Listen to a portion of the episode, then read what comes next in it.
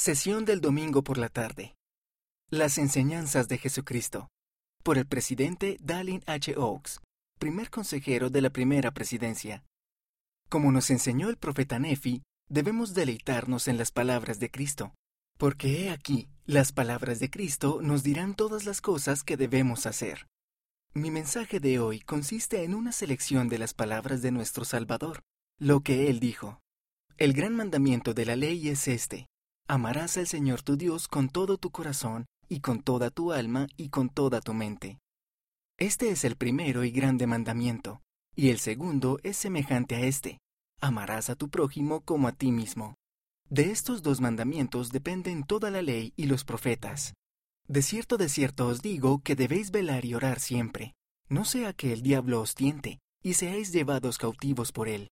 Por tanto, cualquier cosa que hagáis, la haréis en mi nombre, de modo que daréis mi nombre a la iglesia. Y este es el mandamiento.